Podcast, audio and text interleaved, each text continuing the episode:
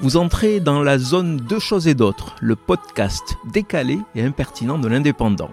Je suis Michel Litou.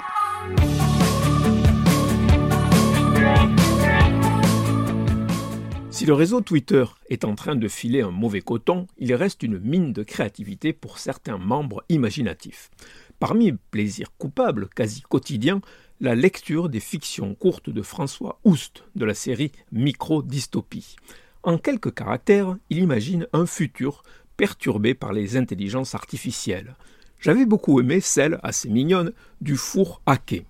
Les pirates avaient pris le contrôle du four connecté. La demande était claire. Si vous ne payez pas 5000 euros, nous saboterons la cuisson de tous vos cookies. On peut sourire, mais souvent, c'est un peu plus pessimiste. Beaucoup pour celle qui a été publiée le 5 décembre. C'est inutile, lui dit l'intelligence artificielle. J'ai déjà imaginé tous les futurs possibles et il n'y a pas d'issue. Maintenant, asseyez-vous, reposez-vous et profitez des quelques heures qui restent encore à l'humanité.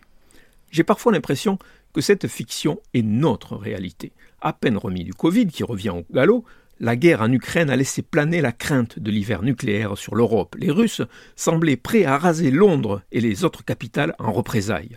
Les ogives sont restées dans leurs silos, mais d'autres silos sont vides, ceux des réserves alimentaires. La famine nous guette et avec des prix qui explosent. Et de toute manière, si une vague de froid s'abat sur le pays, nous serons des milliers à mourir sans électricité.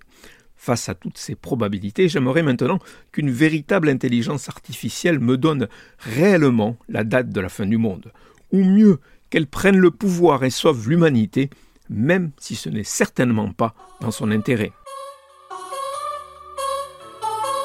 Vous venez d'écouter Deux choses et d'autres. Je suis Michel Litou.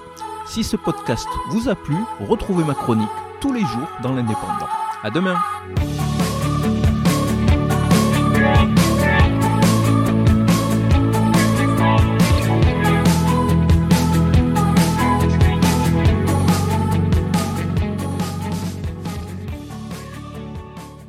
Retrouvez cette émission et toutes nos productions sur Radio Indep et en podcast sur l'indépendant.fr, nos réseaux sociaux et votre plateforme de streaming favorite.